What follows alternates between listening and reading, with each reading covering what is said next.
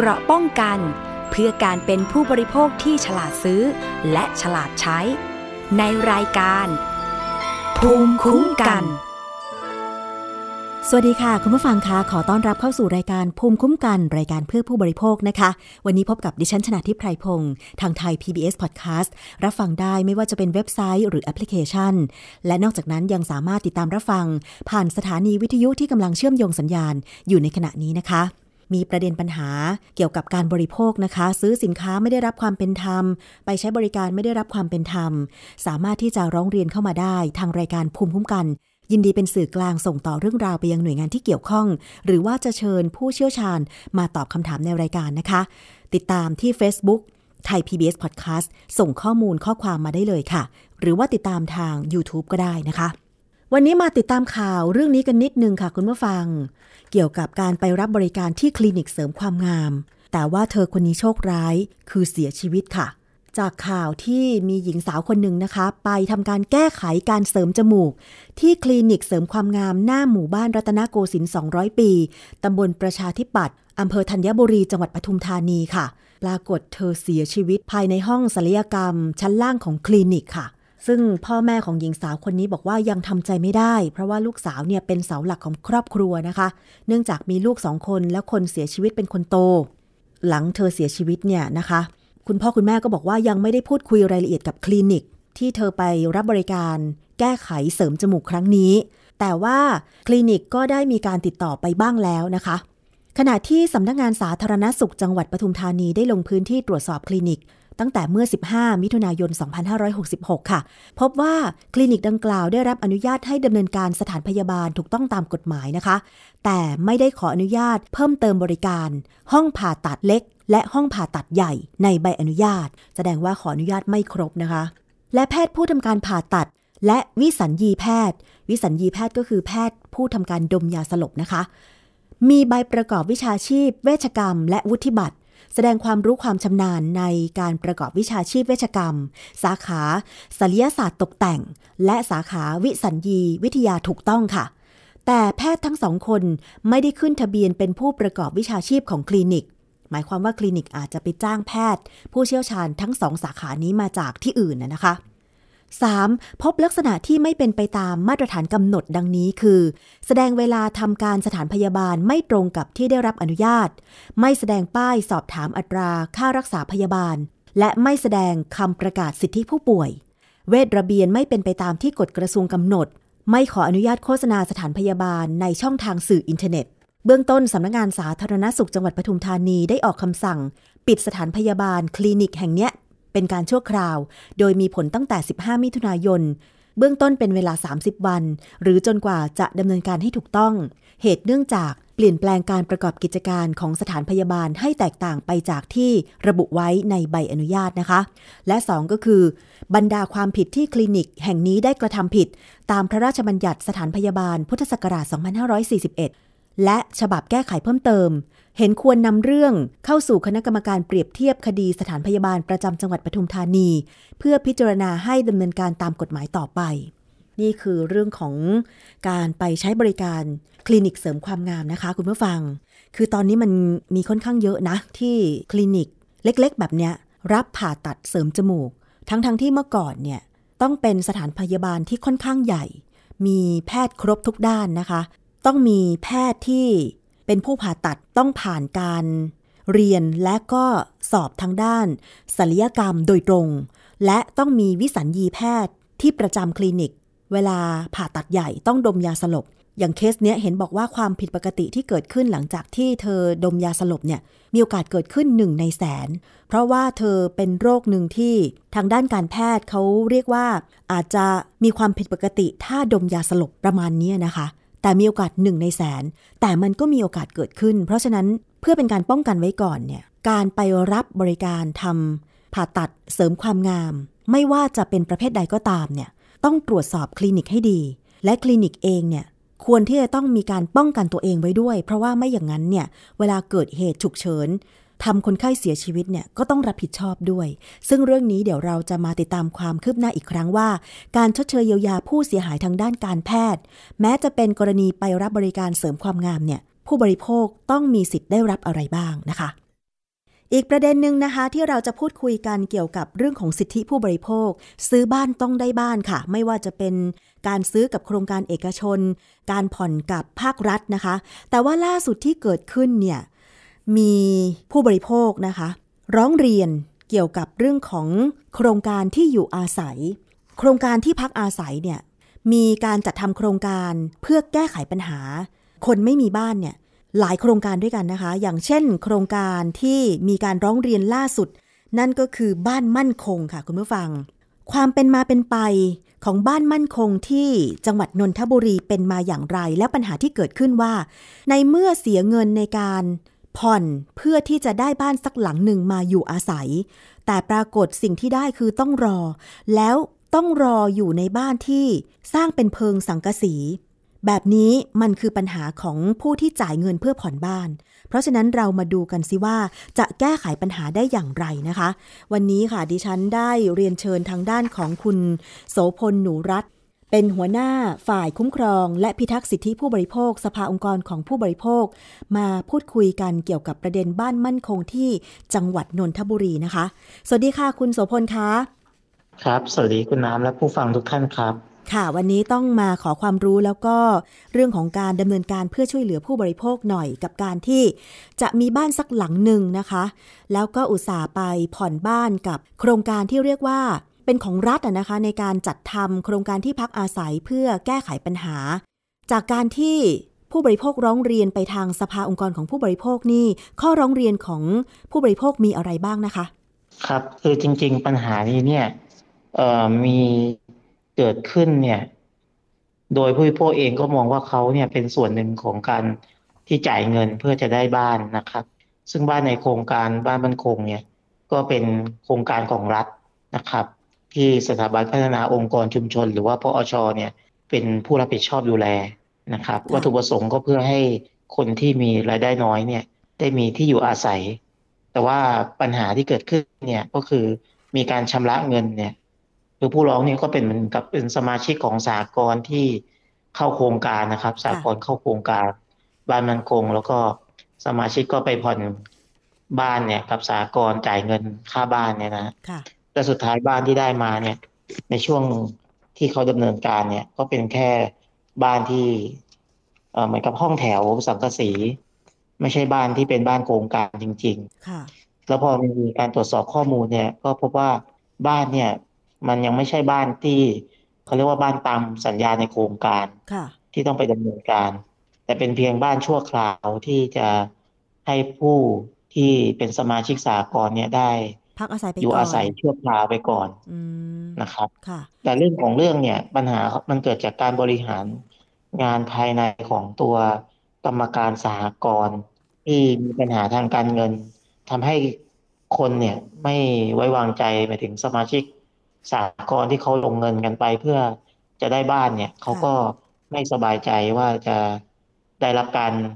ดำเนินโครงการตามเป้าหมายจริงไหมอืมอันนี้ก็ทำให้มีเงินไม่พอที่จะบริหารจัดการด้วยค่ะ อีกส่วนหนึงก็คือปัญหาภายในจากการ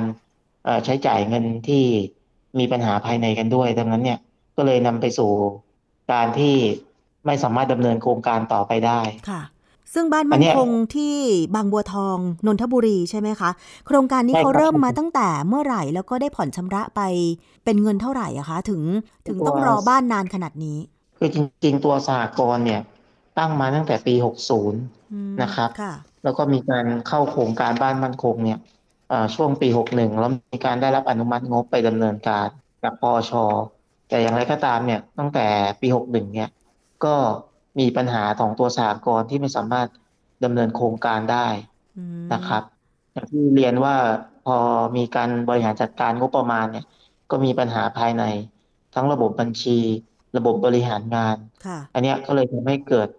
ความไม่เชื่อมั่นของสมาชิกที่จะดำเนินการโครงการนี้ต่อ หลักเงินเกที่ณจะฑ์ต้องมีการวางก็ไม่เป็นไปตามเป้าค่ะนะครับหลักเกณฑ์การรวมตัวกันเพื่อจัดตั้งเป็นสหกรณ์ในการที่จะสร้างบ้านมั่นคงนี่ พอจะทราบไหมคะว่าคร่าว ๆ มีหลักเกณฑ์อะไรบ้าง เช่น สมาชิกสหกรณ์ต้องเป็นคนในชุมชนร้อยเปอร์เซน หรือว่าต้องส่งเงินสมทบสหกรณ์เดือนละเท่าไหร่อะไรอย่างเงี้ยค่ะว่ากว่าจะมีสิทธิ์ที่จะสามารถผ่อนชำระบ้านได้ แล้วตัวสหกรณ์เนี่ยจะเอาเงินที่ไหนมาสร้างบ้านให้ก่อนนะคะ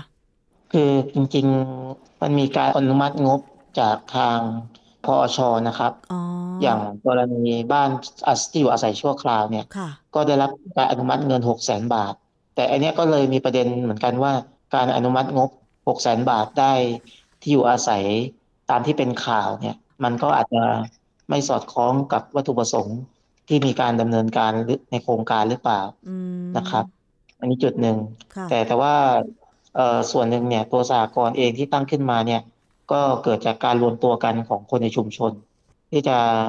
มีงบประมาณร่วมกันกับลงขันกันทำทำโครงการให้เกิดบ้านค่ะขึ้นมาเพื่ออยู่อาศัยในชุมชนนั้น แล้วก็ อย่างที่ทราบล่าสุดเนี่ย ตัวพอชเองเนี่ยเขาก็มีการแต่งตั้งคณะทำงานขึ้นมาค่ะเพื่อเข้ามาช่วยเหลือ แก้ปัญไขปัญหาเรื่องนี้นะครับค่ะพออชก็คือสถาบันพัฒนาองค์กรชุมชน องค์การมหาชนนะคะ ซึ่งเป็นหน่วยงานภาครัฐที่เข้ามามีส่วนช่วยในการพัฒนาที่อยู่อาศัยสำหรับผู้มีไรายได้น้อย โดยให้เงื่อนไขก็คือว่าเอ่อชุมชนนั้นจะต้องมีการรวมตัวกันจัดตั้งเป็นสหกรณ์ใช่ไหมคะ แล้วก็มีการเป็นสมาชิกจ่ายเงินสมทบ ตามอัตราส่วนอะไรก็ว่าไป แล้วแต่สหกรณ์แต่ละที่จะมีการออกใช่ครับกฎเกณฑ์ต่างๆ ใช่ไหมคะคุณโสพล ใช่ครับ ก็ค่ะคือจริง ๆ มันเป็นระบบสหกรณ์อือฮึนะครับ คือไม่ได้แบบแต่ละคนจะไปของบในการพัฒนาที่อยู่อาศัยได้เองค่ะแต่เขาให้รวมตัวกันในรูปแบบสหกรณ์แล้วก็ตั้งเป็นคณะกรรมการสหกรณ์แล้วก็มีการขอเข้าร่วมโครงการบ้านมั่นคงค่ะแล้วก็จะมีการได้งบประมาณจากพอชมาดำเนินงาน แต่ทีนี้มันก็ต้องอยู่ที่การบริหารจัดการของกรรมการของสากลชุมชนนั้นๆ ด้วยว่า จะมีนโยบายเป็นอย่างไรใช่ไหมคะ ใช่ครับ เพราะว่าจริง ๆ ในการทำโครงการบ้านมั่นคงเนี่ยก็ต้องมีการระบุเอ่อพื้นที่ที่จะพัฒนาที่อยู่อาศัยอืมนะครับค่ะแล้วก็งบประมาณที่ต้องใช้ในการดำเนินการค่ะรวมถึงการร่วมลงขันลงออกออกค่าใช้จ่ายร่วมกันของคนในสมาชิกสหกรณ์ด้วยค่ะนะครับ อันเนี้ยผมคิดว่าอย่างเคสที่นนทบุรีเนี่ยบางบัวทองเนี่ย จุดหลักๆ เลยก็คือเป็นเรื่องการบริหารงานของตัวคณะกรรมการสหกรณ์ที่อาจจะมีปัญหาอืมภายในแล้วทำให้เกิดความไม่เชื่อมั่นในการเอ่อบริหารงบประมาณค่ะสมาชิกเองก็หยุดยุติการที่จะร่วมลงขันตรงเนี้ยค่ะมันก็เลยทำให้การเดินหน้าที่จะสร้างที่อยู่อาศัยต่อเนี่ย เป็นไปได้ยากอันเนี้ยก็เลยทำให้คิดว่าตัวหน่วยงานเองพอชเองก็ต้องเอ่อ ดำเนินการตรวจสอบ แล้วก็มาดูตรงนี้เพราะว่ามันมีการใช้งบประมาณของรัฐเกิดขึ้นด้วยค่ะนะครับ แล้วถ้าเป็นโครงการบ้านมั่นคงแบบนี้กฎหมาย ฉบับไหนหรือกฎหมายอะไรที่จะเข้ามาดูแลควบคุมคะ อย่างพรบอาคารชุด หรือจะเป็นพรบหมู่บ้านจัดสรรอะไรอย่างเงี้ยมีเกี่ยวข้องกันไหมคะ คืออาจจะไม่ได้เข้ากฎหมายแบบนั้นโดยตรงนะครับ แต่ถ้าเป็นมุมมองของผู้บริโภคก็มองว่าสมาชิกสหกรณ์จ่ายเงินเนี่ยค่ะเพื่อให้ได้ที่อยู่อาศัยเนี่ย ก็เหมือนกับเป็นสัญญารูปแบบหนึ่งอ่านะครับค่ะที่ทางอ่าตัวสหกรณ์เองเนี่ยจะต้องทำทำตามสัญญา อันนี้ก็เหมือนกับว่าไม่เป็นไปตามสัญญาค่ะนะครับเพราะว่าอารมณ์เหมือนกับเวลาที่เราผ่อนบ้านแล้วบ้านก็กำลังก่อสร้างอย่างเงี้ยนะครับ แล้วสุดท้ายบ้านก็สร้างไม่เสร็จ หรือว่าไม่เป็นไปตามที่โฆษณาไว้ค่ะนะครับ อันนี้ก็เป็นเรื่องของการผิดสัญญาโดยทั่วไปเลย ซึ่งทางสหกรณ์เนี่ยก็มีความรับผิดชอบต่อสมาชิกสหกรณ์ที่เป็นผู้บริโภคอือฮึที่เป็นผู้จ่ายเงินเพื่อให้ได้มาซึ่งที่อยู่อาศัยค่ะ แบบนี้ถ้าผู้ที่ได้รับผลกระทบอย่างเช่น โครงการ บ้านมั่นคง ซอยเลียบคลองเจ็ดตำบลบางบัวทองอำเภอบางบัวทองนนทบุรี จะสามารถดำเนินการได้ ตรงนี้จะทำอะไรได้บ้าง ครับแน่นอนเบื้องต้นเราก็คิดว่าเขามีสิทธิ์ที่จะ เรียกค่าเสียหายนะครับ จากการที่ไม่ได้ที่อยู่อาศัยตรงนี้ค่ะเพราะว่าเท่ากับเงินที่เขาผ่อนจ่ายไปแล้วเนี่ย มันไม่ได้ถูกเอามาพัฒนาโครงการบ้านมันคงตามที่ได้มีการตกลงไว้นะครับ อันนี้ก็เป็นการที่ต้องเรียกร้องให้ทางตัวสหกรณ์แล้วก็พอชเนี่ยเอ่อเข้ามาจัดการตรงนี้ค่ะเกี่ยวกับการชดเชยความเสียหายของผู้บริโภคนะครับ แล้วก็อีกมุมหนึ่งเราก็คิดว่าในเชิงนโยบายก็ต้องมาดูกันว่า เอ๊ะ ตัวโครงการที่ผ่านมาเนี่ย มันมีการกำกับติดตามจากตัวผู้ให้งบประมาณก็คือพอชเนี่ย ในการดูแลโครงการมากน้อยแค่ไหน เพราะว่าปัญหาของตัวสากลเนี่ยมันเกิดมาหลายปีแล้วค่ะนะครับ มันไม่ได้เพิ่งเกิด แต่ว่าตัวลูกบ้านเนี่ย ก็ยังมีการผ่อนจ่ายมาเรื่อยมาค่ะอันเนี้ยจริงถ้ามองในระยะยาวเนี่ยเรื่องของการกำกับติดตามโครงการเนี่ย ทางพออชเองก็อาจจะต้องมีระบบการตรวจสอบติดตามที่ ช่วยป้องกันความเสียหาย ไม่ให้มันเกิดมากขึ้นมากขึ้น เพราะว่าตัวคนที่เขาเสียเงินสมาชิกเนี่ยเขาก็จ่ายมาโดยที่เข้าใจว่าโครงการนี้ไม่มีปัญหาอะไรนะครับ ก็ยังดำเนินการมาเรื่อยแต่พอเกิดปัญหาขึ้นมาแล้วเนี่ย มันกว่าจะรู้ตัวกว่าจะมีการเข้ามาจัดการปัญหาเนี่ยมันใช้เวลานานมากนะครับหรือมีการออกประกาศเพื่อระงับโครงการอะไรต่างๆ มันไม่มีสัญญาณตรงนี้ออกมาทำให้เนี่ยสุดท้ายเวลาจ่ายเงินไปแล้วจำนวนมากเนี่ย มันก็ทำให้เขาเสียหายในจำนวนมากไปด้วย คือดิฉันก็ไม่แน่ใจนะคะว่าการผ่อนชำระสากรกับโครงการบ้านมั่นคงเนี่ยนะคะ มันจะมีการผ่อนชำระเป็นงวดงวด เพราะฉะนั้นกรรมการสากรเองก็ต้องบริหารจัดการเงิน ในการที่จะเก็บเงินของผู้ผ่อนชำระเนี่ยไปดำเนินโครงการตามแผนที่วางไว้ใช่ไหมคะ อย่างเช่น เฟสหนึ่งอาจจะเคลียร์บ้านเดิมออกโดยที่จัด สร้างบ้านที่เป็นที่พักชั่วคราว เช่นที่เราเห็นว่าเป็นบ้านที่เป็นสังกะสีนะคะ แล้วก็เฟสสองต่อไปจะดำเนินการนำเงินผู้ผ่อนชำระมาก้อนเนี้ย เช่นลงเสาเข็มก่อน มันน่าจะต้องมีการกำหนดแผนแล้วก็ชี้แจงต่อผู้ที่ผ่อนชำระกับสหกรณ์ด้วยไหมคะแบบนี้ ใช่ครับจริงๆ กระบวนการควรเป็นแบบนั้นนะครับ แต่ว่าอย่างที่เรียนว่าถ้าเกิดการกำกับดูแลมันไม่มีการติดตาม ในเรื่องเหล่านี้ก็อาจจะลำบากเพราะว่าอย่างที่ตามข้อมูลที่ได้ตรวจสอบมาเนี่ย ก็พบว่าโครงการตรงนนทบุรีเนี่ย ก็ยังไม่ได้รับอนุมัติสินเชื่อในการก่อสร้างนะครับอย่างที่ทั้งที่มีการผ่อนกันมาต่อเนื่องหลายปีนะครับ อันนี้ก็เลยมันก็เลยมีปัญหาอยู่เหมือนกัน เพราะว่าผมเชื่อว่าในมุมของผู้ที่เป็นสมาชิกสากลเนี่ยเขาก็อาจจะไม่ได้ทราบแผนการทำงานของโครงการทั้งหมด แต่เขาอาจจะทราบว่าเขาผ่อนไปเนี่ยเขาควรจะได้พักที่บ้านพักที่อยู่อาศัยนะครับ แล้วก็ตอนนี้ประเด็นขึ้นมาก็มาจากว่าในราคาที่เขาจ่ายไปเนี่ยเขากับได้ของที่ไม่มีคุณภาพค่ะมันก็เลยเกิดประเด็นที่ร้องเรียนขึ้นมา เพื่อจะให้มีการปรับปรุงที่อยู่อาศัยให้มันสมน้ำสมเนื้อกับราคาที่จ่ายค่ะนะครับแบบนี้เขามีการเซ็นสัญญาเกี่ยวกับการสร้างที่พักครั้งนี้ไหมคะที่ ชุมชนซอยเลียบคลองเจ็กเนี่ยค่ะ ผมคิดว่ามีอยู่แล้วครับ ตรงนี้นะครับซึ่งอันนี้ก็ต้องไปดูในในรายละเอียดต้องตรวจสอบเพิ่มเติมนะครับ ว่าโครงการเนี้ยขั้นตอนการดำเนินการเนี้ยมีใครเกี่ยวข้องหรือมีการรายงานอะไรยังไงบ้างนะครับเพราะจริงๆ ตัวคณะกรรมการมีการเปลี่ยนแปลงนะครับ ชุดเก่าชุดใหม่อันนี้แหละก็อาจจะเป็นจุดหนึ่งที่รัฐเองตอนที่มีช่วงเปลี่ยนผ่านเนี่ย แล้วมันเกิดปัญหาเนี่ยอาจจะต้องเข้ามาช่วยเหลือตั้งแต่ตอนนั้นนะครับ แต่พอมันเปลี่ยนผ่านมาเป็นชุดใหม่แล้วเนี่ย ก็มีปัญหาเรื่องการส่งมอบข้อมูลการอะไรกันเนี่ย ผมคิดว่าตรงนี้แหละก็เลยทำให้ เอ่อการดำเนินโครงการมันไม่มีการชะลอหรือว่าการตรวจสอบค่ะ มันก็เลยทำให้เกิดความเสียหายจนถึงปัจจุบัน อาจจะไม่มีใครตามงานอย่างใกล้ชิดว่าอย่างนั้นเถอะใช่ไหมคะว่าตอนนี้เรื่องไปถึงไหนแล้ว จะสามารถก่อสร้างได้หรือยัง ขออนุมัติงบการก่อสร้างจากพอช ผ่านแล้วหรือยังอะไรอย่างนี้ใช่ไหมคะ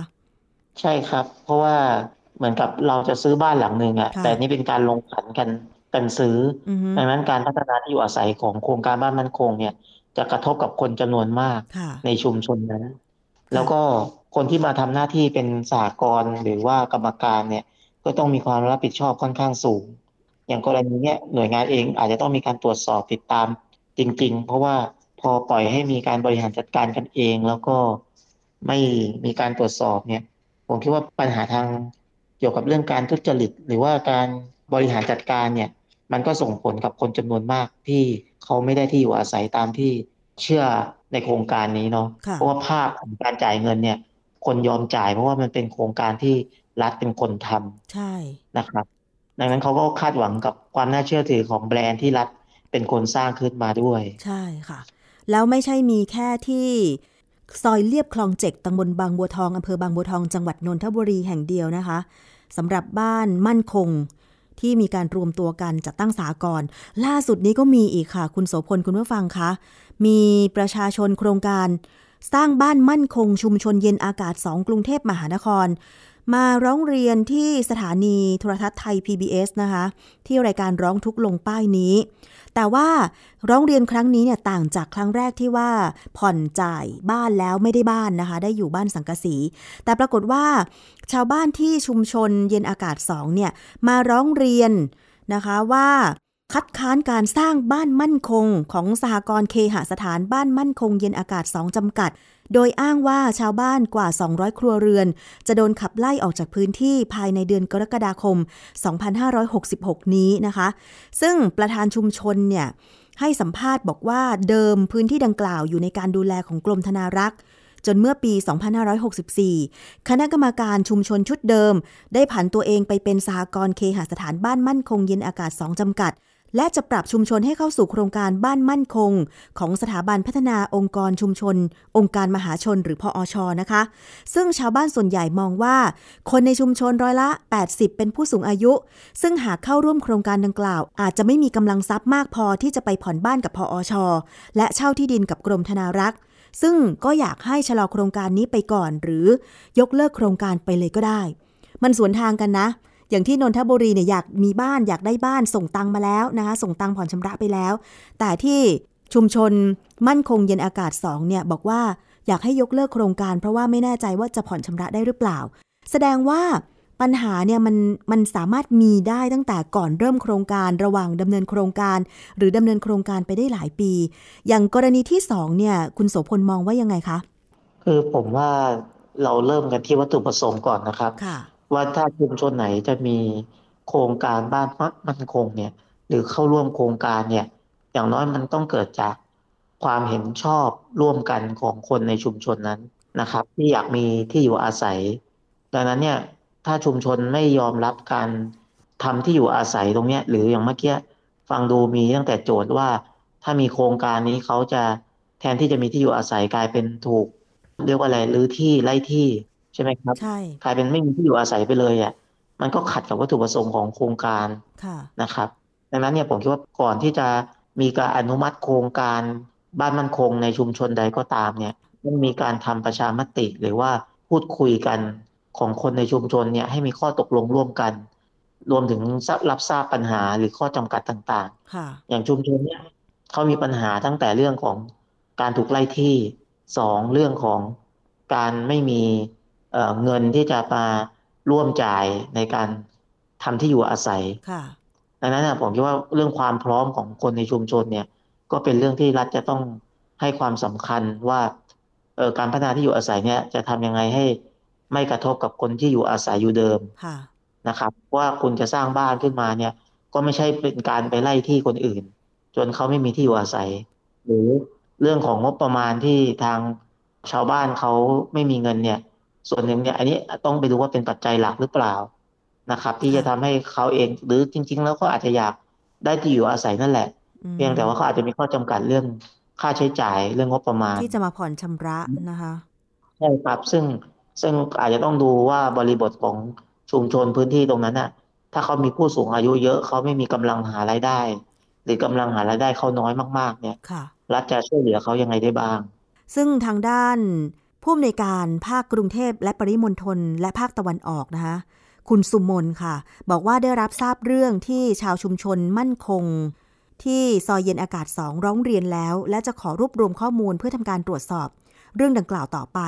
แต่ว่ามีรายละเอียดเพิ่มเติม ชาวชุมชน เย็นอากาศสองบอกว่า อย่างคุณศิลาพรบอกว่าอยู่อาศัยมา 50 ปีแล้วในชุมชนนี้นะคะ แต่ว่าเมื่อปี 2564 เนี่ยบ้านเกิดไฟไหม้ทำให้ต้องไปอาศัยอยู่ที่อื่นชั่วคราว แต่เมื่อกลับมาปรับปรุงพื้นที่เพื่อสร้างบ้านอีกครั้ง ปรากฏว่า ได้ถูกนำสังกะสีมาล้อมรั้วไว้ และไม่สามารถเข้าไปได้ และทราบภายหลังว่าคณะกรรมการสากรเคหะ สถานบ้านมั่นคง เย็นอากาศสองให้พื้นที่บ้านของตัวเอง ให้สมาชิกที่เข้ามาอยู่ใหม่เช่าแล้ว ซึ่งเธอมองว่าไม่ได้รับความเป็นธรรม จึงอยากจะคัดค้านโครงการดังกล่าว อันนี้แสดงว่าไม่ได้มีการประชาสัมพันธ์ หรือว่าการทำประชาพิจารณ์ก่อนที่จะจัดทำเป็นสากรแล้วก็รับสมัครสมาชิกคนภายในชุมชนเหรอคะ คุณโสพล ถ้าเป็นรูปการนี้ก็อาจจะมีเรื่องของการไม่ได้รับฟังความเห็นของคนในชุมชนทั้งหมด แล้วก็อาจจะมีประเด็นว่าคนที่อยู่อาศัยเขาอาจจะไม่ได้มี หลักฐานแสดงการอยู่อาศัยของเขาอืมหรือว่าคนที่ย้ายออกไปชั่วคราวแล้วกลับมาอย่างเงี้ยค่ะเขาก็อาจจะไม่มีโอกาสที่จะได้เสนอความเห็นหรือว่าข้อมูลที่กระทบกับการอยู่อาศัยของเขาค่ะนะครับอันเนี้ยผมคิดว่าการที่เขากลับมาแล้วเขาไม่มีที่อยู่อาศัยเนี่ย มันก็เป็นปัญหา เพราะว่าตอนเนี้ยเขาแบบคุณกำลังพัฒนาโครงการที่ทำให้คนกลุ่มหนึ่งเนี่ยเขาขาดที่ไม่มีที่อยู่อาศัยเป็นของตัวเองค่ะ จากที่คุณโสพลพูดว่า ได้บอกตั้งแต่แรกนะคะว่า เนี่ยโครงการพัฒนาบ้านมั่นคงก็เพื่อให้มีการจัดการชุมชนที่ซึ่งอาจจะแออัด ให้มีสภาพความเป็นอยู่ที่ดีขึ้น แล้วต้องได้รับความยินยอมจากทุกคนในชุมชนด้วยการทำประชาพิจารณ์ จะต้องรับฟังความคิดเห็นผลกระทบในด้านต่างๆด้วย แล้วก็จัดตั้งเป็นสหกรณ์แล้วสมาชิกทุกคนจะต้องยินยอมที่จะผ่อนชำระ โดยมีพออชเข้าไปช่วย เพื่อเป็นการ ประกันว่าโครงการนี้จะไปรอดใช่ไหมคะ แล้วก็จะเป็นโครงการที่ดี ได้บ้านพักอาศัยที่ดีต่อไปในอนาคตใช่ไหมคะคุณโสพล แต่พอเราเห็นอืมสองกรณีปัญหานี้แล้วเหมือน เหมือนว่ามันยังไม่ถูกวางกฎเกณฑ์ที่เบ็ดเสร็จตั้งแต่แรกก็เลย ระหว่างทางก็เลยเกิดปัญหาขึ้นแบบนี้ แล้วผู้บริโภคจะต้อง จะต้องทำยังไงว่า เอ๊ะ ในระหว่างที่ตัวเองยังไม่มีปัญหาแต่ถ้าเกิดจะต้องไปผ่อนบ้านกับ โครงการบ้านมั่นคงแบบเนี้ยในอนาคต คิดว่าจะต้องเตรียมตัวอะไรไหมคะหรือว่าภาครัฐจะต้องดำเนินการช่วยเหลือประชาชนให้มากกว่านี้รัดกุมในเรื่องใดบ้าง คือผมคิดว่ามันต้องมีเรื่องของมาตรการชดเชยเยียวยาด้วยค่ะส่วนหนึ่งนะครับในแง่ของปัญหาที่เกิดขึ้น เพราะว่าการรายงานข้อมูลการบริหารงบประมาณตามแผนโครงการบ้านมั่นคงของสหกรณ์ชุมชนแต่ละที่เนี่ย มันก็ต้องมีระบบการตรวจสอบ อันนี้ผมคิดว่ามันอาจจะเป็นประเด็นเรื่องการติดตามตรวจสอบเนาะค่ะที่จะทำให้คนที่เขาซื้อบ้านเนี่ย มีความเชื่อมั่นว่าบ้านเงินที่เขาจ่ายไปเพื่อจะได้บ้านมั่นคงเนี่ย มันจะสำเร็จได้ตามโครงการจริง ๆ หรือถ้าไม่สำเร็จก็ต้องมีมาตรการที่รัฐจะเข้ามาชดเชยเยียวยาเขาในจุดนี้ค่ะสองก็คือคิดว่าคนที่เข้าร่วมโครงการบ้านมั่นคงเนี่ยเขาเองก็ต้องได้รับทราบข้อมูลจากทางสหกรณ์อยู่เสมอค่ะ ว่าการดำเนินโครงการไปถึงระยะไหนยังไง หรือภายในกี่เดือนเขาจะต้องทำอะไรยังไง อันเนี้ยอาจจะต้องมีการให้ข้อมูลกับทางสมาชิกทราบด้วย เพราะว่าเขาเป็นผู้มีส่วนได้เสียตรงนี้ใช่ไม่ใช่แค่สหกรณ์รายงานกับเอ่อพอชเพียงฝ่ายเดียวค่ะ ผู้ที่ผ่อนชำระต้องมีส่วนสำคัญที่สุดนะคะ เพราะเขาคือเจ้าของตัวจริงนะคะ คุณโสพล ใช่ครับ คือเงินของเขาที่จ่ายไปเนี่ยเอ่อหนึ่งเขาต้องรับรู้ข้อมูลการดำเนินโครงการค่ะ ดังนั้นมันก็เกิดหน้าที่ให้กับสหกรณ์หรือกรรมการที่ต้องมีการรายงานให้สมาชิกทราบสองก็คือตัวปอชเองก็ต้องมีการสอดส่องเกี่ยวกับการดำเนินโครงการเป็นระยะ เพราะว่าโดยสภาพของคนที่ผ่อนบ้านในโครงการเนี่ย เขาเป็นผู้มีรายได้น้อยดังนั้นกำลังของเขาที่จะมาติดตามตรวจสอบเองเนี่ยก็ทำได้ยากนะครับ แต่ว่าอาจจะต้องใส่ใจ ในการที่จะสอบถาม อย่างเช่น ในชุมชนต้องมีประธานชุมชนอยู่แล้วเนาะอาจจะต้องรวมกลุ่มกันเพื่อติดต่อสอบถาม อาจจะเป็นเดือนละครั้ง หรืออาทิตย์ละครั้ง แบบนี้เป็นต้นว่าโครงการไปถึงไหนแล้ว แต่ว่าถ้าอย่างกรณีที่บ้านมั่นคง บางบัวทอง นนทบุรีเนี่ยยังสามารถเข้าไปร้องเรียนเพิ่มเติมได้ที่สภาองค์กรของผู้บริโภคได้ไหมคะ ได้ครับสามารถร้องเรียนมาที่สภาองค์กรของผู้บริโภคได้ครับค่ะเพราะว่าจริง ๆ ตอนเนี้ยผมคิดว่าเอ่อทางสภาเองก็อาจจะทำงานร่วมกับพอชครับในเรื่องนี้ค่ะที่จะเข้าไปดูเพราะว่าทางปัญหาของโครงการเนี่ย เรามองปัญหาเรื่องที่นนทบุรีเนี่ยก็เป็นเหมือนบทเรียนให้กับที่อื่นด้วยนะครับ ตอนเนี้ยกลายเป็นว่าคนที่เขาจ่ายเงินเข้าร่วมโครงการของโครงการบ้านมันคงเนี่ยเขาก็ไม่ใช่แค่ที่นนทบุรีนะฮะค่ะในหลายจังหวัดทั่วประเทศเองก็อาจจะต้องมาดูว่า เอะตอนนี้ของเขาสากลแต่ละที่เนี่ย มันมีปัญหาแบบนี้หรือเปล่า อันนี้ทางถ้าเกิดรวมตัวกันเป็นสากลนี่คือ ขึ้นอยู่กับกรมตรวจบัญชีสากลไหมคะ หรือว่า ใช่ครับก็จะมีหน่วยงานที่กำกับดูแลอยู่ด้วยครับค่ะแต่ว่าอีกอีกมุมหนึ่งคือการบริหารสากลในฐานะสากลก็ส่วนหนึ่งนะครับค่ะแต่อีกมุมหนึ่งคือเรามองในแง่ของสากลที่ได้โครงการบ้านมั่นคงมาครับค่ะที่เขาต้องบริหารงบ จากโครงการบ้านมั่นคงเพื่อประโยชน์ แก่สมาชิกสหกรณ์เนี่ย อันนี้ก็เป็นอีกส่วนหนึ่งที่ทางตัวปอชอเองก็ต้องเอเข้ามาดูแลนะครับค่ะ อันนี้เดี๋ยวเราติดตามความคืบหน้ากันต่อนะคะ ในการช่วยเหลือผู้บริโภคที่ผ่อนบ้านกับสหกรณ์บ้านมั่นคงนะคะ ซึ่งก็มีทั่วประเทศแหละเนาะแต่ว่าอย่างที่บางบัวทองเนี่ยเป็นข่าวขึ้นมาเพราะว่า ผ่อนชำระไปตั้งนานหลายปีละ สมาชิกสากรบ้านมั่นคง แต่ปรากฏว่ายังไม่ได้เห็นบ้านเป็นรูปเป็นร่าง แถมยังต้องมาพักอาศัยชั่วคราวในเพิงสังกสี ซึ่งก็ทำให้มีคุณภาพชีวิตที่แทนที่จะดีกว่าเดิมใช่ไหมคะ กลับใช่ครับแย่กว่าเดิมแบบเนี้ย เป็นใครก็ทนไม่ได้เหมือนกัน จ่ายเงินผ่อนไปแล้วตั้งหลายปี การผ่อนชำระที่อยู่อาศัยเนี่ย มันค่อนข้างที่จะ ลำบากเหมือนกันนะ อาศัยระยะเวลายาวนาน อย่างเช่นเวลาเราไปกู้เงิน กับสถาบันการเงินอย่างเงี้ย ผ่อน 25 ปี 30 ปี ดอกเบี้ย โหตั้ง3%อัพใช่ไหมคะ แล้วก็ถ้าใช่ครับเกิดหมดสัญญา ดอกเบี้ยคงที่ เป็นดอกเบี้ยลอยตัวเนี่ย ตอนนี้ก็6%กว่ากว่าๆ ธนาคารบางแห่ง 7%ก็มี ซึ่งมันเป็นเงินที่ค่อนข้างเยอะ ก็คงไม่มีใครที่สามารถผ่อนชำระบ้านทีเดียวได้หลาย ๆ หลังนะคะ แล้วยิ่งสภาพเศรษฐกิจแบบนี้เนี่ยก็เห็นใจคนผ่อนบ้าน เดี๋ยวยังไงเราขอติดตามความคืบหน้าโครงการบ้านมั่นคงที่บางบัวทองจากการช่วยเหลือของสภาองค์กรของผู้บริโภคนะคะ ว่าจะมีความคืบหน้าเป็นอย่างไรนะคะ คุณโสพล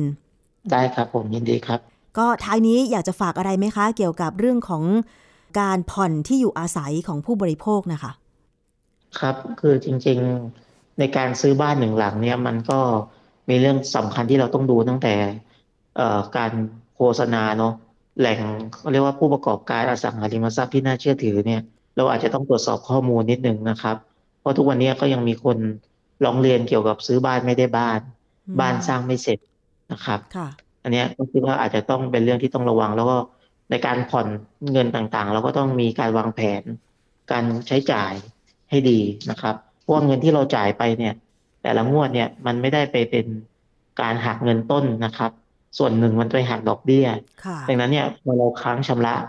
เอ่อหลายงวดติดกันเนี่ย มันจะมีผลทำให้เราอะ มีโอกาสผิดนัดผิดสัญญาได้ ใช่ แล้วก็จะนำมาสู่การถูกยึดบ้าน ขายทอดตลาดเนี่ยเราก็จะไม่ได้บ้านในที่สุดค่ะนะครับทั้งนั้นเนี่ยเราต้องตรวจสอบให้ดีว่าเงินที่เราจ่ายแต่ละงวดเนี่ย มันตัด cover ต้นค่าตัดเงินดต้อนกไหไหมมอ่า หรือเป็นแค่การผ่อนดอกไปเรื่อยๆ แล้วก็มันก็ยังถือว่ามีการผิดนัดผิดสัญญาได้เนี่ย อันนี้อาจจะต้องระวังนะครับ เพราะว่าตอนเนี้ยมันมีการ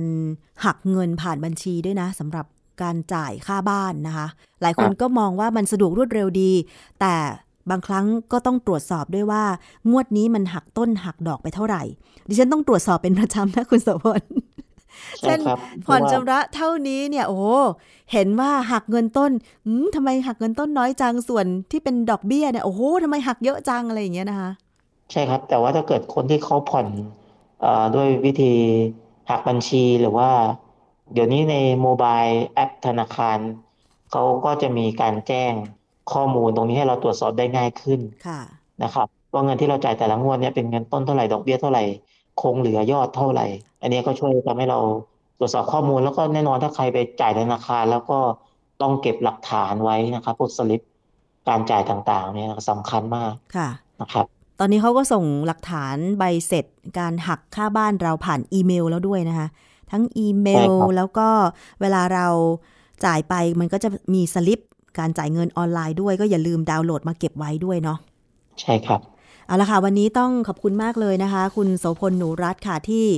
พูดคุยในรายการแล้วเดี๋ยว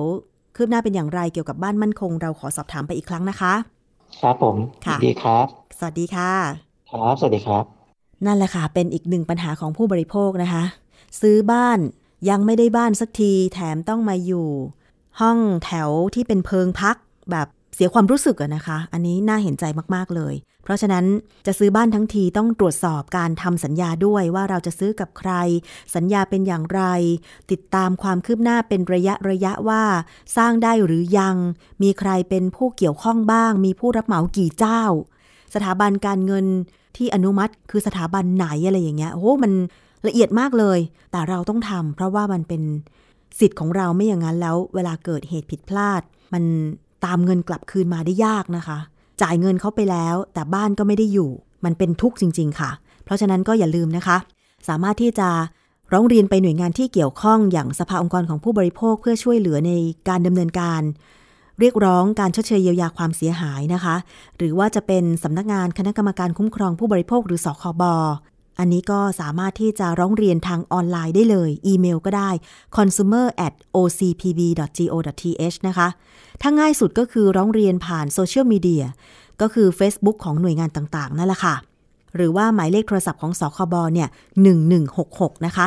หรือว่า Facebook ของสภาองค์กรของผู้บริโภค รวมทั้งมูลนิธิเพื่อผู้บริโภคนะคะ ซึ่งจากประเด็นปัญหาการร้องเรียนของผู้บริโภคในด้านที่อยู่อาศัยมีมากขึ้นเนี่ยนะคะ ทางสภาองค์กรของผู้บริโภค จึงได้พบปะหารือกับสำนักงงานคณะกรรมการคุ้มครองผู้บริโภคหรือสคบได้นำเสนอประเด็นปัญหาผู้บริโภคด้านสัญญาที่ได้รับมาจากการร้องเรียน รวมถึงการเฝ้าระวัง ทางสภาองค์กรของผู้บริโภค ได้ร่วมประชุมหารือกับสคบเพื่อหาแนวทางป้องกันนะคะ แล้วก็แก้ไขปัญหาที่อาจจะเกิดขึ้นในอนาคต อย่างเช่น สัญญาเช่าซื้ออสังหาริมทรัพย์นะคะ มีการใช้ข้อสัญญาที่ไม่เป็นธรรม ปัจจุบันผู้ประกอบธุรกิจมักจะเข้าซื้อทรัพย์ที่ติดจำนอง หรือว่าทรัพย์จากการขายทอดตลาด ซึ่งก็มีราคาถูก แล้วก็นำมาเสนอขายให้ผู้บริโภคในราคาที่สูง ขณะที่ผู้ประกอบธุรกิจกลับไม่ได้ถ่ายถอนทรัพย์ที่ติดจำนองนั้น จนทำให้เกิดปัญหาที่ตามมาก็คือ บางรายได้รับหมายสารขณะที่ผ่อนบ้าน บางรายไม่ผ่อนต่อ เพราะคิดว่าคงไม่ได้กรรมสิทธิ์ถือครองบ้าน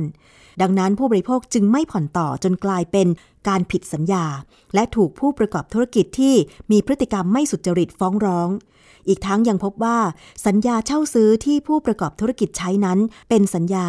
สำเร็จรูปที่กำหนดโดยผู้ประกอบธุรกิจฝ่ายเดียว และมีการใช้ข้อความที่ไม่เป็นธรรมหลายอย่าง เช่น ให้ผู้เช่าซื้อหรือผู้ประกอบธุรกิจ มีสิทธิ์ตัดน้ำไฟ ปิดประตูล็อกกุญแจบ้านที่ซื้อได้ หากผิดนัดชำระค่างวด และหากมีการติดตามทวงถาม ต้องยอมชำระค่าใช้จ่ายครั้งละ 1,500 บาทเป็นต้น อันนี้เป็นข้อความที่ผู้ประกอบธุรกิจมักจะระบุไว้ในสัญญา ซึ่งไม่เป็นธรรมกับผู้บริโภคนะคะจากประเด็นปัญหาดังกล่าวเนี่ยสภาองค์กรของผู้บริโภคจึงเห็นว่า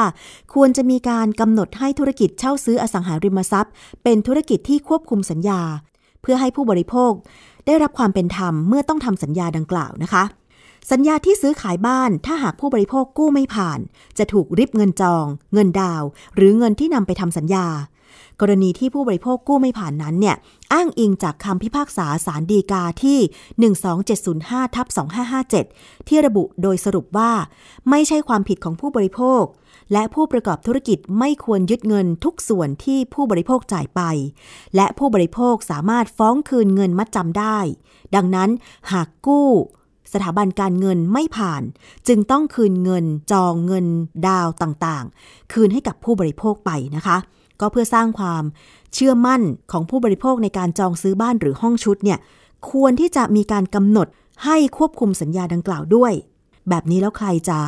กล้าไปทำสัญญาซื้อบ้านละ่ะ คือความต้องการที่อยู่อาศัยของมนุษย์ทุกคนมันย่อมมี ใช่ไหมคะ เพราะว่าที่พักอาศัยเป็นปัจจัยสี่ของมนุษย์ ถ้าไม่มีบ้านไม่มีที่พักอาศัยก็จะไปพักที่ไหนล่ะเช่าเขาตลอดชีวิตหรอ เพราะฉะนั้นเนี่ยการที่ภาครัฐพยายามที่จะแก้ไขปัญหา ให้คนทุกคนมีที่พักอาศัย อย่างน้อยๆก็คือบ้านหนึ่งหลังคอนโดหนึ่งห้องอะหนึ่งชุดนะนะคะ แต่ว่าบางทีกำลังเงินเนี่ยหรือว่าความสามารถในการผ่อนชำระ อาจจะเพิ่งเริ่มต้นทำงาน หรืออาจจะยังมีไม่พอ การที่ไปเจอโครงการหนึ่งแล้ว จ่ายเงินมัดจำทำสัญญา 5,000 1 0,000 ในระหว่างที่รอ ยื่นเรื่องกู้สถาบันการเงินเพื่อให้ได้ห้องชุดหรือบ้านสักหลังหนึ่ง แล้วเกิดกู้ไม่ผ่านเนี่ยแล้วโครงการอสังหาริมทรัพย์ ยึดเงินจองไปเนี่ยมันก็ไม่เป็นธรรม เพราะไม่ใช่ความผิดของผู้บริโภคที่ทำสัญญากู้เงินไม่ผ่าน ไม่ผ่านการอนุมัติให้กู้เงินใช่ไหมคะ ราะฉะนั้นเนี่ยดิฉันก็เห็นด้วยนะว่า สัญญาในการซื้อขายอสังหาริมทรัพย์เนี่ยจะต้องเป็นธรรมกับทุกฝ่ายนะคะ อันนี้เป็นแค่ปัญหาที่ถูกนำมาหยิบยกในการหารือ ระหว่างสภาองค์กรของผู้บริโภคกับสคบนะคะ ถ้ามีประเด็นอะไรคืบหน้าว่าจะตกผลึกหรือจัดทำเป็นประกาศหรือกำหนดเป็นกฎหมายอะไรต่อไป รายการภูมิคุ้มกันจะนำมารายงานให้คุณผู้ฟังผู้บริโภคได้ทราบกันอย่างแน่นอนค่ะ นี่คือช่วงแรกของรายการภูมิคุ้มกันรายการเพื่อผู้บริโภคนะคะ ยังมีอีกช่วงหนึ่งนั่นคือคิดก่อนเชื่อไปฟังกันเลยค่ะ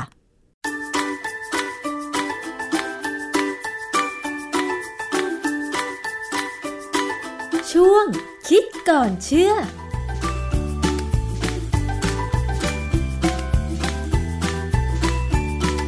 บกันในช่วงคิดก่อนเชื่อกับดรแก้วกังสดานนภัยนักพิษวิทยากับดิฉันชนาทิพไพรพงศ์ค่ะ วันนี้เราคุยเกี่ยวกับเรื่องของโคเอนไซม์ Q10 นะคะ หลายคนเคยได้ยินคำนี้จากโฆษณาทางทีวี หรือทางสื่ออื่นๆบ้าง ว่ามันมีผลิตภัณฑ์อาหารเสริมที่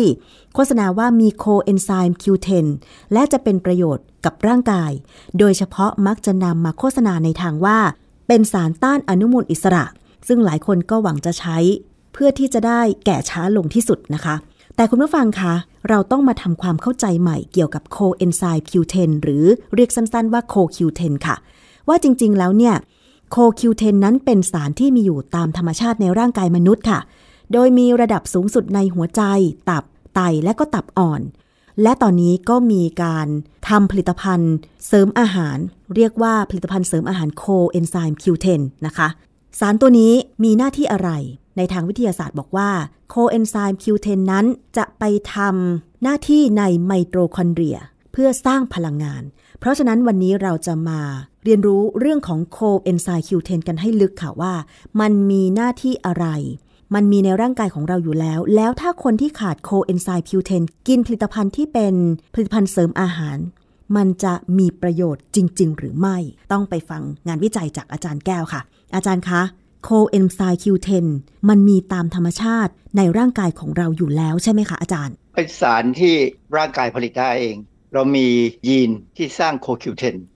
ยีนเนี่ยบางครั้งพออายุมากขึ้นเนี่ยมันอาจจะทำงานลดลงในบางคนนะ บางคนไม่มีปัญหาค่ะ คนที่มีปัญหาเนี่ยผมเคยได้ยินข่าวเพอเอิญรู้จักหมอคนหนึ่งเนี่ยเขาว่าเล่าให้ฟังบอกว่าคนไข้เขาเนี่ยมีปัญหากล้ามเนื้อหัวใจทำงานน้อยลงน้อยลงไปเรื่อยๆ เมื่ออายุมากขึ้น เหตุผลก็คือพันธุกรรมของเขาเนี่ยยีนของเขาเนี่ยที่จะสร้างโคคิวเทนเนี่ยมันลดลงมันทำงานน้อยลงน้อยลง จนต้องพยายามกินโคคิวเทนเข้าไป เพื่อช่วยให้หัวใจทำงานดีขึ้นหัวใจนี่มันเต้นตลอดนะหยุดไม่ได้ เพราะฉะนั้นหัวใจเนี่ยเป็นอวัยวะที่ต้องใช้พลังงานตลอดเวลาค่ะอาจจะช้าลงบ้างบางเวลา เวลาเรานอนหลับเนี่ยนะแต่เวลาถ้าทำงานตอนกลางวันเนี่ยหรือกลางคืนก็ยังไม่หลับเนี่ยหัวใจต้องเต้นตลอดเวลา ทีนี้ประเด็นหนึ่งผมเคยถามตัวเองมานานแล้วว่าโคคิวเทนเนี่ยกินเข้าไปแล้วเนี่ย มันเข้าไปในไมโตคอนเดรียหรือเปล่า เดี๋ยววันนี้จะคุยให้ฟังว่ามันเข้าไม่เข้านะฮะค่ะ หลักการทำงานของสารโคเอนไซม์ Q10 มันเป็นยังไงเพื่อช่วยให้ร่างกายสร้างพลังงานคะอาจารย์ คือเวลาเรากินสารที่ให้พลังงาน คือเช่นน้ำตาล เช่น แป้งไขมันเนี่ยนะ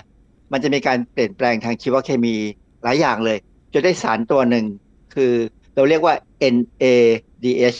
NADH เนี่ยมันจะต้องเข้าไปในไมโตคอนเดรีย ในไมโตคอนเดรียเนี่ยจะมีกระบวนการซึ่งใช้โคเอนไซม์หลายตัวโคคิวเทนเป็นหนึ่งในนั้น พอโคเอนไซม์ Q10 หรือโคคิวเทนเนี่ยไปอยู่ในไมโตคอนเดรียเนี่ยก็จะรับหน้าที่เกี่ยวกับการส่งผ่านอิเล็กตรอน ซึ่งทำให้เกิดการสร้าง ATP ค่ะนะเพราะฉะนั้นสรุปแล้วโคคิวเทนเป็นหนึ่งในโคเอนไซม์ที่สร้าง ATP เป็นตัวที่มักจะมีปัญหา ถ้าจะเกิดปัญหาการสร้าง ATP ไม่พอค่ะดังนั้นเนี่ยเขาก็เลยพยายามที่จะให้มีการโฆษณาว่าอะให้กินโคคิวเทนเข้าไปสำหรับผมเนี่ยนะคือบังเอิญผมจบชีวเคมีมาก่อนในปริญญาตรีเนี่ยผมก็เลยพอจะรู้ว่า ถ้าตัวอื่นมีปัญหาโคคิวเทนกินให้ตายก็ไม่มีประโยชน์ค่ะ ดังนั้นเนี่ยการที่จะกินโคคิวเทนและได้ประโยชน์อะหมายความว่าคนคนนั้นต้องมีปัญหาเกี่ยวกับโคคิวเทนอ๋อแล้วก็กินเข้าไปแล้วมันเข้าไปถึงไมโตคอนเดรียได้นะฮะค่ะ ทีนี้ผมไปเจอข้อมูลที่น่าสนใจจาก National Center for Complementary and Integrative Health คือองค์กรเนี่ยทำหน้าที่อยู่ในกระทรวงสาธารณสุขของอเมริกา เทียบกับบ้านเราก็คือกรมการแพทย์แผนไทยและการแพทย์ทางเลือกค่ะนะแต่ทำงานอาจจะต่างกันบ้างอะนะคือของอเมริกาเนี่ยเขาทำกว้าง เขาให้ข้อมูลเกี่ยวกับโคคิวเทนอย่างชัดเจนเลยว่า เป็นสารที่มีอยู่ตามธรรมชาติในร่างกายมนุษย์เรา โคคิวเทนเนี่ยไม่มีประโยชน์ในการบำบัดมะเร็ง เพราะฉะนั้นถ้าใครไปเจอมีการโฆษณาเรื่องนี้ ว่าโคคิวเทนเนี่ยกินเข้าไปช่วยลดความเสี่ยงมะเร็ง ช่วยบำบัดมะเร็งเนี่ยไม่จริงค่ะนะฮะเพราะว่าอเมริกาเนี่ยเขามีการวิจัยชัดเจนนะฮะค่ะแต่อาจจะลดความเสี่ยงต่อความเสียหายของหัวใจที่เกิดจากยาเคมีบำบัดมะเร็งบางชนิดอ๋อออ่าเพราะฉะนั้นมันก็พอจะมีประโยชน์บ้างนะ เพราะฉะนั้นสำหรับบางคนที่เป็นมะเร็งและต้องใช้คีโมเนี่ย ถ้าเป็นยาบางตัวเนี่ยหมออาจจะบอกว่าอาจต้องกินโคคิวเทนค่ะ อันนี้ก็เป็นเฉพาะบางกรณีอยู่กับหมอค่ะนะฮะอันนี้ก็ต้องขึ้นอยู่กับการวินิจฉัยของหมอไม่ใช่ว่าคนไข้ที่ป่วยเป็นมะเร็งจะกินเองใช่ไหมคะอาจารย์ คือถ้ามีเงินมากๆอะนะซื้อมากินก็คงไม่เป็นไรหรอกโคคิวเทนไม่มีอันตรายเหรอคะกินมากเกินไปเมื่อถ่ายออกมาเองอะสำหรับคนไม่มีสตางค์เนี่ยอย่าไปเชื่อนะ เพราะว่ามันทำอันตรายกับกระเป๋า ก็คือมันนะแพง มันแพง มีงานวิจัยไม่กี่ชิ้นเลยที่บอกว่าโคคิวเทนช่วยป้องกันโรคหัวใจได้ บางงานวิจัยบอกได้ แต่ว่าโดยสรุปแล้วเนี่ยของ NCCIH เนี่ยเขาบอกว่าหลักฐานไม่พอ อาจจะมีประโยชน์บ้าง ถ้าคนบางคนที่ต้องไปผ่าตัดหัวใจ และอาจจะมีอาการแทรกซ้อนโคคิวเทนอาจจะช่วยได้บ้าง อันนี้ก็ขึ้นกับหมออีกอะค่ะว่าหมอเขาจะแนะนำให้กินไม่กินนะฮะ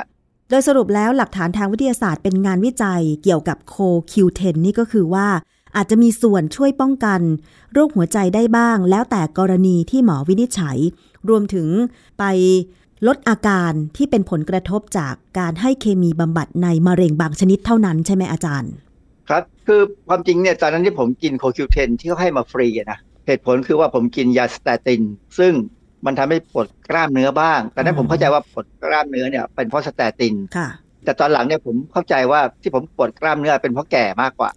คือค่ะคนสูงอายุเนี่ยนะเวลานอนหลับเนี่ยบางทีขามันเกร็งเอง อืมค่ะ อาจารย์คะแล้วมันมีงานวิจัยอย่างอื่น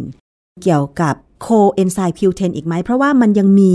ความเชื่อหรือคำโฆษณาอีกหลายอย่าง เกี่ยวกับผลิตภัณฑ์เสริมอาหารที่มี coenzyme Q10 อย่างเช่น ช่วยในเรื่องของอาการพาร์กินสันไหมหรือกล้ามเนื้ออ่อนแรงอะไรหรือเปล่าอย่างเงี้ยค่ะอาจารย์ คือส่วนใหญ่เนี่ย งานวิจัยพวกเนี้ยออกมาแล้วมักจะไม่ได้ผลค่ะแต่มีบางชิ้นที่บอกว่าได้ผล ซึ่งก็เขาก็ยังไม่สรุปนะฮะแล้วนี่มันมีเรื่องหนึ่งที่น่าสนใจ คือโคคิวเทนที่ขายในตลาดเนี่ย มันมีงานวิจัยชิ้นหนึ่งที่เขาบอกว่าบางครั้งเนี่ยรูปแบบของมันเนี่ยทำให้ได้ผลหรือไม่ได้ผลในการศึกษาค่ะคือมีบทความในวารสาร Antioxidants ของปี 2020 บทความนี้ชื่อการดูดซึมของโคเอนไซม์ Q10 ภาพรวมของกระบวนการดูดซึมและการเปลี่ยนแปลงที่ตามมา เขาจะพูดบอกว่าโคเอนไซม์ Q10 ที่มีการซื้อขายกันในตลาดเนี่ยมันผลิตด้วยยีสต์เป็นไบโอเทคโนโลยีคือเป็นการตัดแต่งยีนของยีสต์ให้ยีสต์เนี่ยผลิตโค Q10 แล้วเราสกัดออกมาได้เยอะๆ คือโค Q10 เนี่ยถ้าไปสกัดจากเนื้อวัว หรือสกัดจากหัวใจวัว หรือหัวใจสัตว์ที่เวลาเขาเขาโรงงานเขาฆ่าสัตว์เนี่ย ฝรั่งเขาไม่ค่อยกินเครื่องในอะนะค่ะเมื่อก่อนเนี่ยสมัยโบราณเนี่ยเครื่องในพวกเนี้ยจะเอามาสกัดนู่นสกัดนี่โดยเฉพาะโคคิวเทนเนี่ยต้องสกัดจากพวกเครื่องในสัตว์ค่ะแต่ตอนหลังเนี่ยเขาใช้วิธีผลิตโดยให้ยีสต์จะทำให้อืมปรากฏว่าถ้ายีสต์ผลิตออกมาเนี่ย มันจะอยู่ในรูปที่เราเรียกว่า polymorphic crystal เหมือนกับเป็นโพลิเมอร์ เป็นลักษณะการต่อกันของโคคิวเทนซึ่งถ้ากินเข้าไปเนี่ยดูดซึมไม่ได้ อืมค่ะ มันจะต่างจากเราเคี้ยว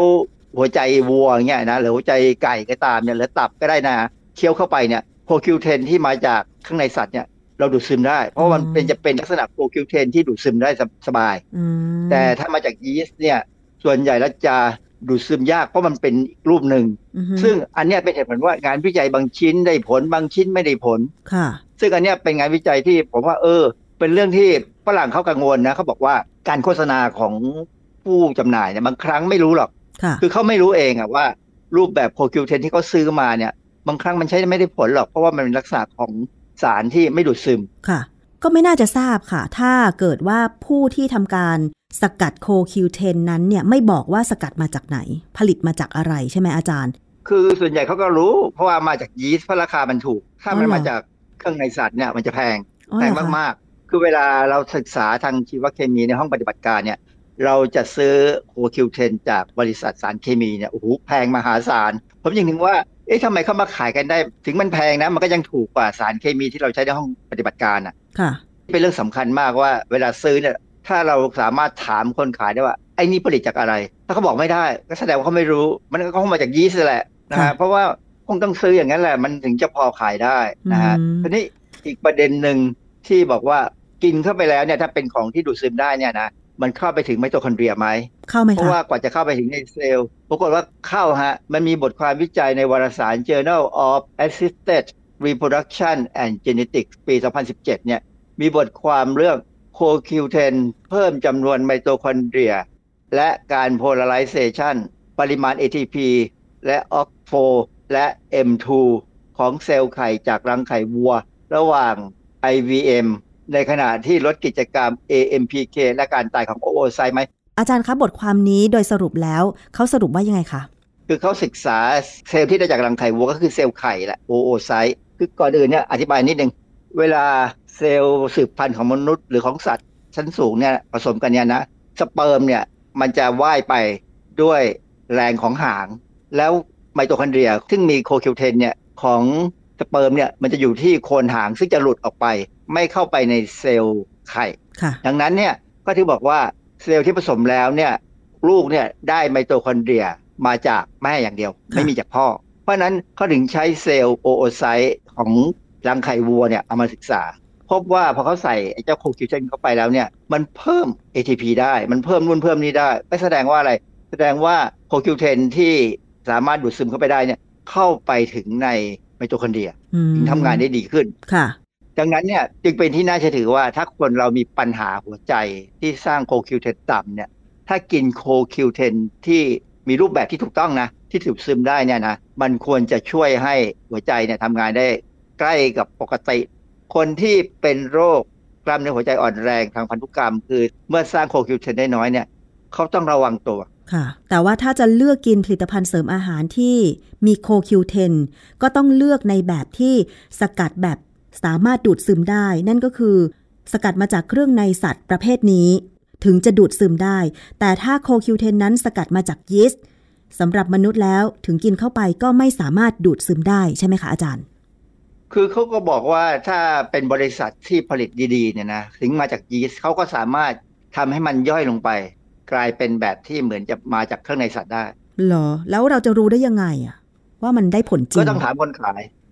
ความจริงเนี่ยเรื่องโคคิวเทนเนี่ยนะ ถ้าใครจะกินเนี่ยผมแนะนำให้คุยกับหมอที่ชำนาญนะ ต้องเป็นหมอที่ชำนาญนะค่ะไม่ใช่หมอธรรมดาธรรมดาเด็กๆนะ เป็นหมอที่ชำนาญเกี่ยวกับเรื่องของโคคิวเทนเกี่ยวกับโรคหัวใจเกี่ยวกับโรคอะไรก็ตามที่ต้องใช้โคคิวเทนเนี่ยอือฮึถามแล้วหมอเขาจะเป็นตัวเลือกผลิตภัณฑ์ให้เองว่าควรจะกินยี่ห้อไหน เพราะว่าหมอเขาควรจะรู้แหละว่ามันเป็นยังไงมัน สินค้าพวกเนี้ยเขาจะมีฉลาก ถ้าอยู่ในลักษณะของยานะ แต่ถ้าอยู่ในลักษณะของผลิตภัณฑ์เสริมอาหารเนี่ย ผมไม่แน่ใจว่ามีฉลากที่อธิบายอะไรได้ครบถ้วนไหมค่ะดังนั้นถ้าจะกินโคคิวเทนเพื่อรักษาโรคเนี่ยควรจะคุยกับหมอเต็มที่เลย อย่าไปคิดเองค่ะ ผมแนะนำนิดหนึ่งในเซลล์เราเนี่ยมีสองส่วนส่วนหนึ่งเราเรียกว่าส่วนที่ละลายเป็นไขมันกับอีกส่วนหนึ่งเป็นน้ำถ้าต้องการสารต้านอนุมูลอิสระให้พอเนี่ยเบต้าแคโรทีนจะเข้าส่วนที่เป็นไขมัน ส่วนวิตามินซีจะเข้าส่วนที่เป็นน้ำค่ะเพราะฉะนั้นพยายามอย่าขาดเบต้าแคโรทีนจากพืชใบเขียว ผักผลไม้ออกมีสีแดงมีสีส้มอะไรเข้มๆพวกเนี้ยจะมีพวกเบต้าแคโรทีน ส่วนวิตามินซีก็กินจากผลไม้ต่างๆ ถ้าจะมีความเปรี้ยวบ้างก็โอเคนะก็ดีแต่จริงๆแล้ว วิตามินซีอยู่มากในมะขามป้อม อยู่มากในฝรั่ง กับโฆษณาที่มีเครื่องสำอาง พวกครีมทาผิวบอกว่ามี coenzyme Q10 เนี่ย มันได้ผลไหมคะอาจารย์ ถ้าเขาสามารถใช้คำว่า formulation คือการผลิตเครื่องสำอางนั้นนะผลิตอย่างดี ใช้สารนำโคคิวเทนเข้าไปในผิวหนังได้เนี่ย แล้วมันเข้าไปถึงเซลล์ชั้นล่าง คือผิวหนังเราเนี่ยเป็นเซลล์ที่ตายแล้ว ต้องเป็นชั้นในลงไปเนี่ยถึงจะเป็นเซลล์ที่ยังมีชีวิตอยู่นำลงไปถึงเซลล์ชั้นนั้นได้เนี่ยนะ แล้วเป็นโคคิวเทนที่สามารถดูดซึมได้ มันก็สามารถเข้าไปช่วยให้ผิวหนังนั้นแข็งแรงได้ มีการสร้างสาร ATP ให้พลังงานได้ดีค่ะ แต่ว่าเครื่องสำอางนั้นจะต้องแพงมากอืมกระปุกละเพราะฉะนั้นสามสี่ร้อยนี่ถ้าเครื่องไม่น่าจะสำอางใช่ใช่ไหมอาจารย์ คงไม่ไม่ต่ำกว่าหมื่นนะฮะผมพูดง่ายๆนะ คือถ้าเป็นเครื่องสำอางที่ราคาแพงๆเนี่ยต้องคิดอย่างหนึ่งดี ก็อย่างหนึ่งอืมคือโกงราคาค่ะ เพราะฉะนั้นเครื่องสำอางที่จะช่วยให้ผิวที่มีปัญหาเนี่ย จะใช้ได้ดีเนี่ยก็ควรจะปรึกษากับหมอผิวหนังค่ะ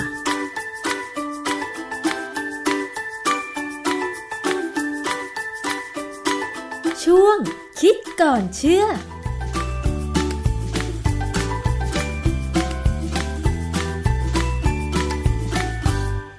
นั่นคือช่วงคิดก่อนเชื่อ ดิฉันคุยกับดรแก้ว กังสดานนภัย นักพิษวิทยาและนักวิจัย ซึ่งจะนำเรื่องใกล้ตัวมาพูดคุยกันสนับสนุนด้วยงานวิจัยทางวิทยาศาสตร์ เป็นข้อมูลที่เชื่อถือได้นะคะ เพื่อที่ผู้บริโภคอย่างเราจะได้ไม่หลงตกเป็นเหยื่อ ซื้อสินค้าที่อันตรายมาใช้นะคะ หรือจะได้ป้องกันระมัดระวังตัวเองไว้ก่อนเกี่ยวกับสินค้าและบริการต่างๆ ค่ะ ติดตามรับฟังคิดก่อนเชื่อได้ในรายการภูมิคุ้มกันนะคะ วันนี้หมดเวลาลงแล้วขอบคุณทุกท่านที่ติดตาม ดิฉันชนะทิพไพรพงศ์ต้องลาไปก่อน สวัสดีค่ะ ติดตามฟังรายการได้ที่เว็บไซต์ thaipbspodcast.com และ YouTube Thai PBS Podcast ฟังทางแอปพลิเคชัน Thai PBS Podcast Spotify Google Podcast Podbean SoundCloud และ Apple Podcast กดติดตามเป็นเพื่อนกัน ทั้ง Facebook Twitter Instagram และ YouTube ไทย PBS Podcast แค่ฟัง ความคิดก็ดังขึ้น